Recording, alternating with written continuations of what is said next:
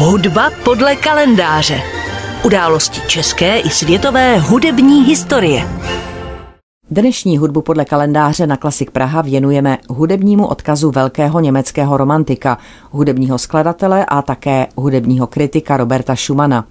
Narodil se 8. června 1810 v německém Cvikau a dožil se pouhých 46 let, když po neúspěšném pokusu o sebevraždu skokem do Rýna a následných dvou a půl letech v sanatoriu 29. července 1856 zemřel. Od jeho narození si tedy letos připomínáme rovných 213 let. O tom, že byl synem knihkupce a nakladatele Augusta Schumana, po němž zdědil nejen lásku k hudbě, ale i k literatuře a veškerým plodům ducha, Stejně tak jako o tom, že mu rodiče jako nemilé dědictví zanechali i nervovou labilitu a sklon k duševní chorobě, bylo řečeno i napsáno už mnohé.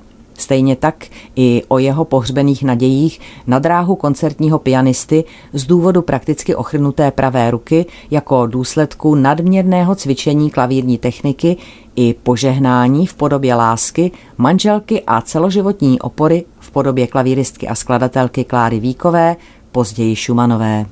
Skladatelova manželka Klára Šumanová byla nejen oddanou interpretkou jeho děl, ale také jeho celoživotní podporovatelkou. A toto inspirativní spojení skladatele a klavíristky podnítilo vznik mnoha krásných děl. Ostatně Šumanovo dílo bylo od samého počátku jeho tvorby výlučně inspirováno nejen jeho prožitky, ale i událostmi doby, a to jak společenskými, tak i těmi z jeho osobního života. Schumann v určitých obdobích svého života a především hudební tvorby preferoval některé z hudebních žánrů a forem, tak například léta 1829 až 39 věnoval výlučně klavíru. Ostatně z roku 1837 byly i jeho fantastické kusy opus 12. Rok 1840 byl zase celý zasvěcen písním a následující rok zase symfoniím. Do roku 1842 pak spadá vznik většiny komorních děl, tří smyčcových kvartetů opus 41, klavírního kvintetu a kvartetu, čtyř fantastických kusů pro klavírní trio i dalších komorních skladeb. Nejzářivější z jeho orchestrálních děl je pak jarní symfonie B-dur, která byla dokončena v roce 1841. Do roku 1853 skomponoval Schumann celkem 148 opusů. Vedle klavírních a varhaních skladeb napsal rozsáhlé skladby orchestrální, například symfonii číslo 3 Esdur Rýnskou opus 97, uverturu o Juliu Cezarovi opus 128 či uverturu k nevěstě Mesinské.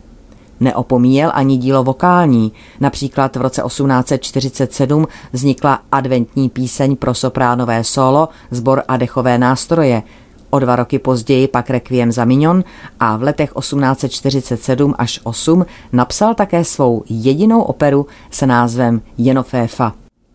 K jeho pozdějším opusům patří i pět kusů v lidovém tónu opus 102.